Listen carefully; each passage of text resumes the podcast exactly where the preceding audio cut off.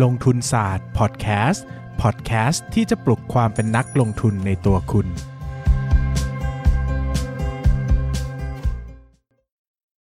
สวัสดีครับ ยินดีต้อนรับเข้าสู่รายการลงทุนศาสตร์พอดแคสต์รายการที่จะมาชวนทุกคนพัฒนาความรู้ด้านการเงินและการลงทุนไปด้วยกัน วันนี้นะครับ ลงทุนศาสตร์จะมาชวนทุกคนคุยถึงเรื่องความสำคัญของเงินฝากที่มีต่อการลงทุนกันนะครับ พูดถึงการลงทุนแล้วเนี่ย ส่วนใหญ่เราก็จะมองไปที่การหาหรือเลือกสินทรัพย์ที่ให้ผลตอบแทนสูงเป็นหลักนะครับ ไม่ว่าจะเป็นหุ้นอสังหาริมทรัพย์ ทองคำนะครับ หรือยุคนี้ก็ต้องเป็นคริปโตเคอเรนซีเนาะ มีหนังสือหรือแหล่งความรู้มากมายนะครับ ที่พูดเกี่ยวกับว่าจะเลือกหุ้นตัวไหน หรือจะเลือกคริปโตสกุลไหนดีที่ให้ราคาพุ่งเยอะๆ ราคาดีเยอะๆ นะครับ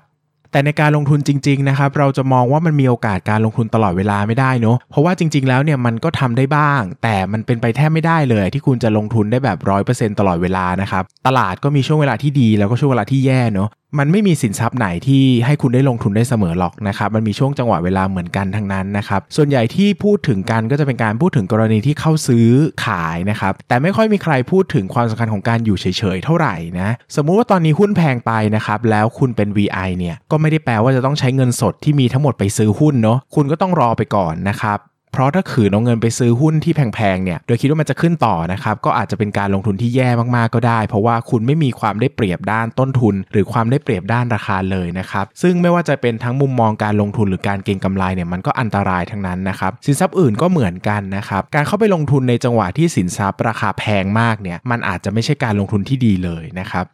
คำพูดหนึ่งที่ผมจะพูดอยู่เสมอนะครับ แล้วก็เชื่อว่าหลายคนก็จะมีความเห็นว่า ตรงกันนะครับว่ามันเป็นเรื่องจริงนะครับก็คือว่าบางครั้งในการรอคอยก็เป็นกลยุทธ์การลงทุนที่ดีนะครับไม่ใช่ว่าโอ้โหจะซื้อจะถือจะขายกันอย่างเดียวนะครับมันต้องมีการรอคอยบ้างเนาะแต่คำถามคือถ้าระหว่างรอคอยนี้เราจะทำยังไงกับเงินที่มีได้บ้างนะครับเราจะเอาเงินไปเก็บไว้ที่ไหนก่อนในช่วงเวลาที่ยังไม่มีอะไรให้ลงทุนนะส่วนใหญ่คนมักจะมองข้ามไปนะครับ วันนี้ผมจะมาพูดเรื่องนี้ในวันนี้นะครับ คนส่วนใหญ่เนี่ยที่เป็นนักลงทุนเนอะเวลาไม่ได้ซื้อหุ้นเนี่ยก็มักจะเลือกเก็บเงินไว้เฉยๆในบัญชีธนาคารนะครับหรือถ้าเป็นคนที่ลงทุนในหุ้นก็จะเก็บไว้ในบัญชีหุ้นนั่นแหละนะครับซึ่งเงินฝากออมทรัพย์ในปัจจุบันในดอกเบี้ยปีละ 0.2 ถึง 0.5%เนอะอย่าลืมนะครับว่าเงินที่เราไปฝากไว้ใช้เพื่อการลงทุนโดยเฉพาะนะหากมองอีกมุมมันก็เหมือนว่าเรากำลังลงทุนอยู่นั่นแหละนะครับเพียงแต่เงินฝากเนี่ยเป็นสินทรัพย์ที่ให้ผลตอบแทนน้อยมากนะครับมันดีในแง่ของการรักษาเงินต้น การรักษาสภาพคล่องนะครับแต่อาจจะไม่ตอบโจทย์เท่าไหร่ในแง่ของความคุ้มค่าในการลงทุนเนอะยิ่งถ้าพอร์ตคุณมันใหญ่มาก มีเงินเยอะๆเนี่ยโอ้นี่เป็นการ loss ผลตอบแทนที่ควรจะได้รับนะครับ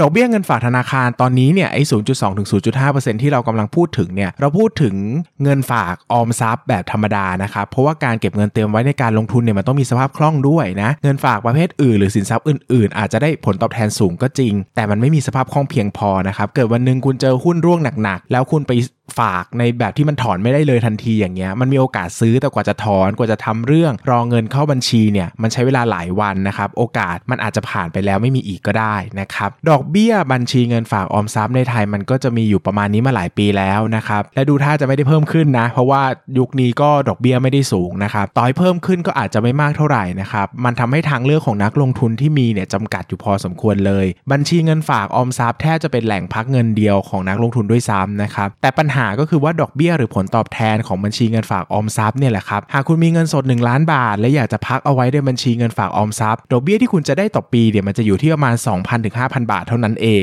ซึ่งจำนวนเนี่ยมันไม่ได้สูงเลยนะครับเงินที่เพิ่มขึ้นนี้ก็ไม่ส่งผลอะไรต่อผลตอบแทนภาพรวมของ portfolio มากนัก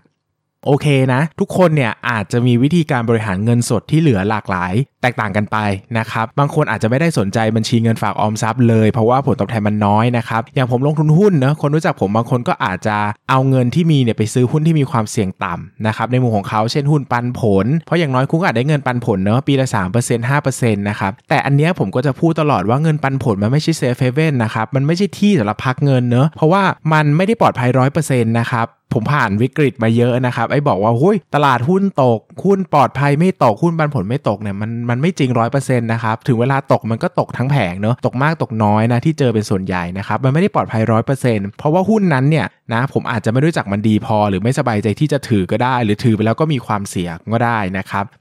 ที่สำคัญเนี่ยระหว่างทางที่หุ้นหุ้นหุ้นมันขึ้นขึ้นลงลงเนี่ยเงินที่ผมเก็บไว้ก็อาจจะมีการเปลี่ยนแปลงไปจากเดิมได้นะครับมันไม่ได้ปลอดภัยจริง ๆ ในการรักษาเงินต้นเนาะการเก็บเงินไว้ในสินทรัพย์อื่นก็เช่นกันนะครับราคามันขึ้นมันลงได้ ลองคิดถึงทองคำนะครับหลายคนบอกว่าทองคำปลอดภัยเนาะแต่ผมก็จะพูดเสมอว่า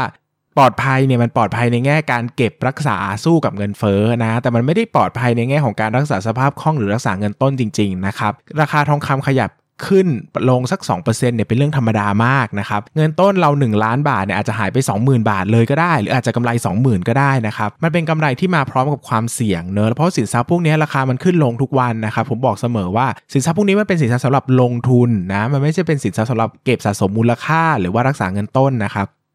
นี่แค่ทองคำเคลื่อนไหวจากเดิม 1%นะ แล้วถ้าคุณเป็นนักลงทุนในหุ้นเนี่ยแล้วรู้สึกว่าเฮ้ยเราต้องทำอะไรสักอย่างกับเงินที่มีโอเค ตอนนี้หุ้นแพงใช่ไหมแล้วซื้อหุ้นแพงก็ได้ขอแพงน้อยหน่อย อันนี้เป็นกับดักสำคัญมากนะครับ สุดท้ายเราก็จะไปหาหุ้นที่ราคาดูจะถูกที่สุดในกลุ่มมูลค่าที่มันแพง แต่ถามว่ามันแพงไหมมันก็แพงอยู่ดีถูกปะดังนั้นนะคุณอาจจะมีโอกาสได้กำไรก็จริง แต่มันก็มาพร้อมกับความเสี่ยงและความไม่สบายใจด้วยนะครับแทนที่จะได้กำไรกลายเป็นว่าหุ้นตัวนั้นอาจจะร่วง จากเดิม 10-20%ก็ได้นะครับ แล้วคุณซื้อหุ้นตัวนั้นไปด้วยเงินจำนวนมากในพอร์ตเนอะ portfolio ของคุณอาจจะติดลบไปหลายเปอร์เซ็นต์เลยนะครับ แทนที่จะได้กำไรนิดหน่อยอย่างที่คิดไว้นะครับกลับกลายเป็นขาดทุนจำนวนมากแทนนะครับ กลายเป็นว่าพอถึงเวลาที่จะมีโอกาสลงทุนมากมายเต็มไปหมดนะคุณก็เหลือเงินลงทุนน้อยกว่าเดิม เพราะก่อนหน้านี้ขาดทุนจากการลงทุนที่คุณไม่ถนัดนะครับ หลายคนเคยน่าจะเห็นน่าจะเคยเห็นตารางที่ผมเคยบอกว่าขาดทุนกี่เปอร์เซ็นต์ต้องทำให้ได้กำไรกี่เปอร์เซ็นต์ถึงจะกลับมาเท่าทุนนะครับอย่างเมื่อกี้นะสมมติว่าถ้าพอร์ตคุณขาดทุน 10%เนี่ยนะครับคุณจะทำให้เงินกลับไปเท่าเดิมได้เนี่ยคุณต้องทำผลตอบแทน 10%ไม่พอนะนะครับมันต้องทำผลตอบแทน 11%ถึงจะเท่าทุนเนาะ20%นะครับต้องทำให้ได้ 25%นะถึงจะคืนมาโอ้โหถ้าขาดทุน 50%เนี่ยชัดมากว่าต้องได้กำไร 100%นะครับเพื่อจะกลับมาเท่าทุนเนาะซึ่งหลายคนอยู่ในตลาดทุนอยู่แล้วนะครับรู้ แน่นอนว่าการทำผลตอบแทนระดับ 100%เนี่ยไม่ใช่เรื่องง่ายนะครับ ดังนั้นเนี่ยทั้งหมดนี้มันจะเกิดจากสาเหตุหลาย ๆ อย่างรวม ๆ กันนะครับ ผมอยากจะชี้ให้เห็นว่าให้เพียงคุณเลือกแหล่งพักเงินผิดที่นะครับ หรือมี mindset ในการเก็บเงินที่ผิด คิดว่า เฮ้ยต้องลงทุนตลอดเวลาซื้อหุ้นตลอดเวลา หรือเงินทั้งหมดเนี่ยมันต้องได้ผลตอบแทนตลอดเวลา โดยไม่คำนึงถึงความเสี่ยง หรือจะไปอีกแง่ก็ได้นะ คือไม่ไม่สนใจผลตอบแทนเลย แต่ก็รอโดยที่ไม่ได้ผลตอบแทนอะไรแบบนี้มันก็ไม่คุ้มนะครับ ดังนั้นเนี่ยคุณจะต้องเลือกที่เก็บเงินให้มันดีนะ การหากำไรกลับคืนมาเนี่ยมันยากนะครับ ดังนั้นถ้าคุณไปลงทุนในที่ที่ทำให้คุณขาดทุนเนี่ยมันก็ไม่คุ้มค่าแหละนะ บัญชีเงินฝากออมทรัพย์นะครับเลยแทบจะเป็นทางเลือกเดียวของนักลงทุนที่ต้องเลี่ยงไม่ได้เนาะผมเชื่อว่าคนที่ฟังอยู่ส่วนใหญ่ก็เลือกออมทรัพย์นี่แหละแต่คำถามคือว่าเฮ้ย มันออมทรัพย์แบบไหนจะดีที่สุดนะครับ ผมพูดเสมอนะ ผมพูดเสมอนะครับว่าโอ้โหผมเนี่ย welcome มากๆ กับการฝากเงินในบัญชีออมทรัพย์ดอกเบี้ยสูงนะครับ เพราะว่าผมเองก็ทำแบบนั้นอยู่เป็นกิจวัตรอยู่แล้วเนอะใครติดตามผมมานานๆจะถึงขั้นพูดด้วยซ้ำว่าเป็นพรีเซนเตอร์ของแบรนด์ไหนหรือเปล่า เพราะว่าผมก็จะพูดว่าเฮ้ยมันดีจริงๆอ่ะในเมื่อความเสี่ยงมันเท่าเดิม สภาพคล่องมันเท่าเดิมทำไมคุณถึงจะไม่ฝากล่ะนะครับอย่างที่ผมบอกนะครับมันมีบัญชีที่ให้ดอกเบี้ยสูงอยู่ด้วยนะคือ ดอกเบี้ยบัญชีเงินฝากออมทรัพย์เนี่ยไม่ได้มีอยู่ที่ 0.2%ทุกธนาคารเท่ากันนะครับ แล้วก็คุณอย่าคิดนะว่าไอ้ดอกเบี้ยเงินฝากออมทรัพย์เนี่ยเป็นอะไรที่ไม่ต้องพยายามนะครับ เพราะว่ามันก็เหมือนการลงทุนอื่น ถ้าคุณหาข้อมูลให้มากขึ้น คุณก็อาจเจออะไรดีๆ มากขึ้นก็ได้ แต่ถ้าคุณไม่หาข้อมูล คุณก็จะเจอแต่สิ่งที่เป็นผลตอบแทนต่ำกว่าปกติ และเสียโอกาสไปได้อย่างมากเลยนะครับ หลายธนาคารให้บริการบัญชีเงินฝากออมทรัพย์นะครับรู้ไหมว่าจริงๆเนี่ยมันมีดอกเบี้ยบัญชีเงินฝากออมทรัพย์ที่ให้ดอกเบี้ยสูงถึง 1%ต่อปีก็มีนะครับจากเดิมที่เราจะฝาก 1 ล้านเราได้ 2,000ถึง5,000 บาทเนอะก็จะกลับมาได้ถึงปีละ 10,000 บาทแทนนะครับซึ่งดูไม่เยอะเนอะแต่ตรงนี้ก็คิดง่ายๆว่ามันเพิ่ม 2-5 เท่านะครับซึ่งคุณต้องเข้าใจว่ามันส่วนต่างอาจจะไม่ได้เยอะในแง่ของจำนวนเงิน แต่ความพยายามในการทำมันก็ไม่ได้เยอะอะคุณก็แค่เปลี่ยนประเภทบัญชีเฉยๆเข้าใจปะ ที่สำคัญนะครับบางธนาคารเนี่ยให้ดอกเบี้ยเงินฝากถึง 1.6%ด้วยซ้ำเนาะซึ่ง 1.6%เนี่ยมันสูงมากนะครับถ้าพูดถึงในเวลานี้นะโอเค คุณเทียบกับอดีตไม่ได้นะ แต่พูดถึงเวลานี้เนี่ยมันสูงนะครับแล้วก็สูงในระดับไล่เลี่ยกับเงินฝากประจำแบบเป็นปีเลยอะปี 2 ปีนะครับหรือแม้กระทั่งสู้กับตราสารหนี้บางที่ได้ด้วยอะไรเงี้ยนะครับดังนั้นเนี่ยเท่ากับว่าคุณฝากเงิน 1 ล้านบาทเนื้อจะได้ดอกเบี้ยสูงถึงปีละ 1 6ื่น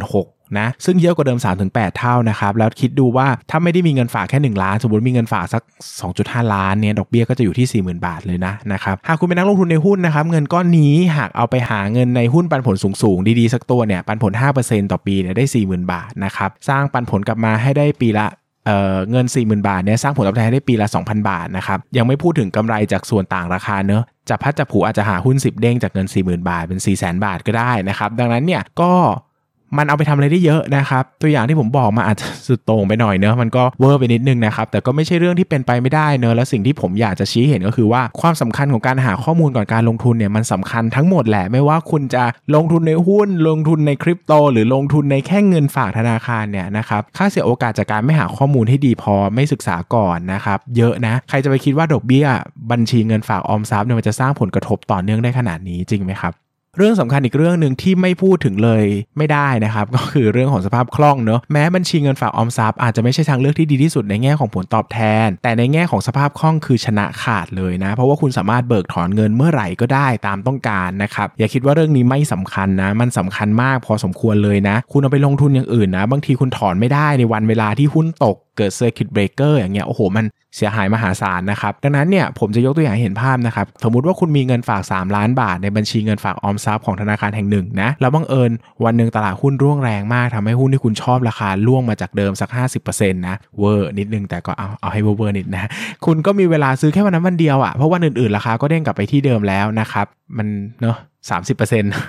ติดฟลอร์นะ มันจะเป็นลดลง 50%ได้ไงใช่ไหมอันนี้ก็พูดไปเรื่อยเปื่อยเฉยแฉะนะครับ ราคาอาจจะเด้งกลับมาที่เดิมเนอะแต่ถ้าเป็นช่องทางการเก็บเงินอื่นๆเนี่ยคุณอาจจะต้องรอ 1-2 วัน ที่จะสามารถนำเงินฝากออกมาลงทุนได้ หรือบางทีอาจจะไม่ได้เลยถ้าฝากประจำอะไรเงี้ยนะถึงตอนนั้นมันก็อาจจะสายไปแล้วก็ได้นะครับแต่ถ้าเป็นบัญชีเงินฝากออมทรัพย์คุณสามารถถอนออนไลน์แล้วเข้าฝากบัญชีหุ้นแบบออนไลน์ได้เลยนะครับเดี๋ยวนี้ฝากเข้าบัญชีหุ้นใช้เวลาแค่ 30 นาทีเองมั้งหรือว่าถ้าคุณใช้บัญชี cash อย่างเงี้ยคุณสามารถซื้อหุ้นไปก่อนแล้วกดถอนแล้วตอนเย็นก็ให้มัน settlement กันก็ได้นะครับ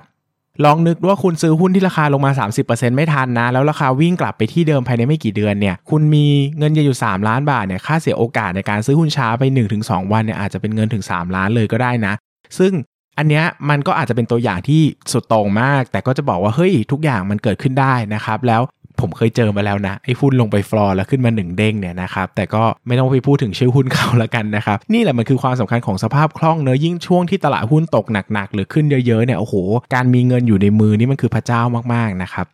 ถ้าเป็นตัวอย่างที่ใกล้เคียงความเป็นจริงหน่อยนะครับเงิน 3 ล้านบาทที่คุณเก็บก็อาจจะไม่ได้ซื้อหุ้นทั้งหมดเนาะคุณอาจจะซื้อเต็มที่สัก 30%ของพอร์ตนะตีเป็นเงินกลมๆจาก 3 ล้านคือประมาณ 1 ล้านบาท ค่าเสียโอกาสจากการที่แหล่งเก็บเงินของคุณมีสภาพคล่องที่จำกัดเนี่ยก็ยังสูงถึง 1 ล้านบาทอยู่ดีอะแล้วลองนึกว่าถ้าหุ้นมันขึ้นไปมากกว่านั้นอีก แล้ววันนั้นไม่ได้ซื้อนะครับวันรุ่งขึ้นขึ้นมา 10%แค่นี้วันเดียวคุณก็เสียหายแล้วนะครับดังนั้นเนี่ยบัญชีเงินฝากออมทรัพย์แทบจะเป็นแหล่งลงทุนเดียวที่ผมคิดว่าตอบโจทย์ที่สุดสำหรับหลาย ๆ คนเลยรวมถึงผมด้วยนะครับผมเคยซื้ออย่างอื่นนะมันก็างทีมันก็มันก็มีความผันผวนอะมันใช้เวลาในการถอนด้วย แล้วมันก็บางทีมันไม่ได้รักษาเงินต้นแบบร้อยเปอร์เซ็นต์นะครับ ดังนั้นหนึ่งมันตอบมากเรื่องการรักษาเงินต้นนะสองคือมันตอบโจทย์เรื่องสภาพคล่องสูงด้วยนะครับ โอกาสน้อยมากนะที่ฝากธนาคารแล้วคนฝากจะขาดทุนได้ ถ้าเราไม่พูดถึงเรื่องเงินเฟ้ออะไรนะครับ ดังนั้นเนี่ยเราต้องทำเพิ่มเติมในฐานะนักลงทุนคือการอ่านและหาข้อมูลว่าดอกเบี้ยบัญชีเงินฝากออมทรัพย์ที่ไหนผลตอบแทนคุ้มค่าที่สุดนะครับขีดเส้นใต้นะ ผม welcome มาก ๆ กับการฝากบัญชีธนาคารดอกเบี้ยสูงเพราะว่าผมก็ใช้ผมก็ฝากนะครับ ผมเคยพูดจะถึงขั้นมีคนบอกว่าผมแบบว่าเป็นพรีเซนเตอร์นะดังนั้นก็วันนี้เราก็มาคุยกันถึงแบรนด์หนึ่งนะครับ หรือว่าผลิตภัณฑ์หนึ่งที่ผมคิดว่ามันมี potential มากๆนะครับในการใช้ในการฝากในการรักษาสภาพคล่องนะครับ นั่นก็คือนะวันนี้ผมจะมาพูดถึงตัวหนึ่งที่เป็นชื่อว่าเงินฝากออมทรัพย์ Speed D Plus นะครับของธนาคาร CIMB ไทยเนาะให้ดอกเบี้ยสูงถึง 1.6%นะจุดเด่นที่ผมบอกเล่าไปได้ทุกอย่างครับ 1 คุณได้ดอกเบี้ยสูงถึง 1.6%ซึ่งแน่นอนว่ามันมากกว่าออมทรัพย์ทั่วไปที่ประกาศจากแบงก์ชาติถึง 8 เท่านะครับ ขีดเส้นใต้นะดอกเบี้ย 1.60%เนี่ยสำหรับการฝากเงินมากกว่า 2-3 ล้านบาทนะครับ โดย 1.60%จะคิดดอกเบี้ยจากเงินทั้งก้อนนะไม่ได้คิดแค่ส่วนเกินนะครับ ดังนั้นเนี่ยก็เอาไปคำนวณได้เลยว่าได้ 1.60%นะครับ สมมติว่าฝากเงิน 2.5 ล้านบาท ได้ดอกเบี้ย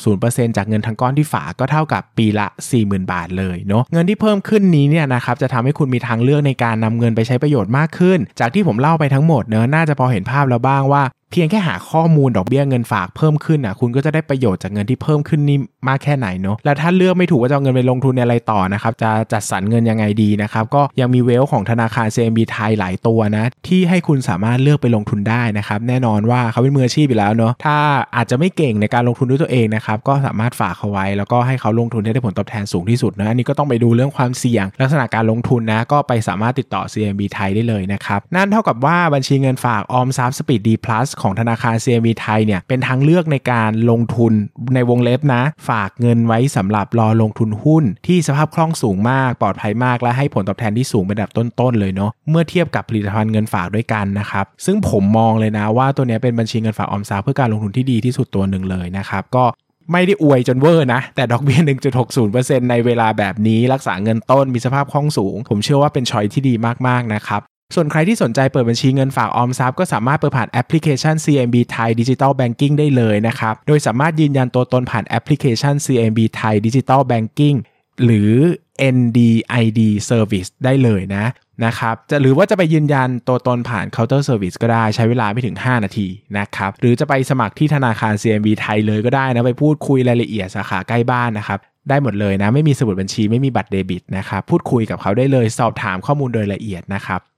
และที่ผมได้ได้ยินเพิ่มเติมมานะครับ ก็คือถ้าเปิดบัญชีเงินฝากออมทรัพย์สปีดดีพลัสธนาคาร CMB ไทยในช่วงนี้นะครับ และฝากเงินตั้งแต่ 2 ล้านบาท หรือ 2 ล้านบาทขึ้นไปนะครับ ต่อเนื่องกัน 2 เดือนขึ้นไปนะ จะได้รับบัตรกำนัล Starbucks e-Coupon มูลค่า 1,000 บาทด้วย นี่คือการเพิ่มผลตอบแทนในการลงทุนนะครับ และยังไม่หมดเท่านี้นะครับ ธนาคาร CMB ไทยยังบอกเพิ่มเติมด้วยว่า ถ้ามีการลงทุนในหุ้นกู้หรือกองทุนรวมนะครับ โดยทำรายการผ่านบัญชีเงินฝาก Speed D Plus ของธนาคาร CMB ไทยเนี่ยนะครับเป็นยอดธุรกรรมตั้งแต่ 1 ล้านบาทขึ้นไป จะได้รับบัตรกำนัน Starbucks อีคูปองเพิ่มอีก 500 บาทนะครับหากใครสนใจข้อมูลเพิ่มเติมสามารถติดต่อสอบถามรายละเอียดใด ๆ ที่คุณอยากรู้ทุกสิ่งทุกอย่างที่คุณต้องการนะครับ ได้ที่ CIMB Prefer Line นะครับ 026267888 นะครับ 026267888 หรือเว็บไซต์ของธนาคาร CIMB ไทยนะครับ ที่ www.cimbthai.com ได้เลยนะครับ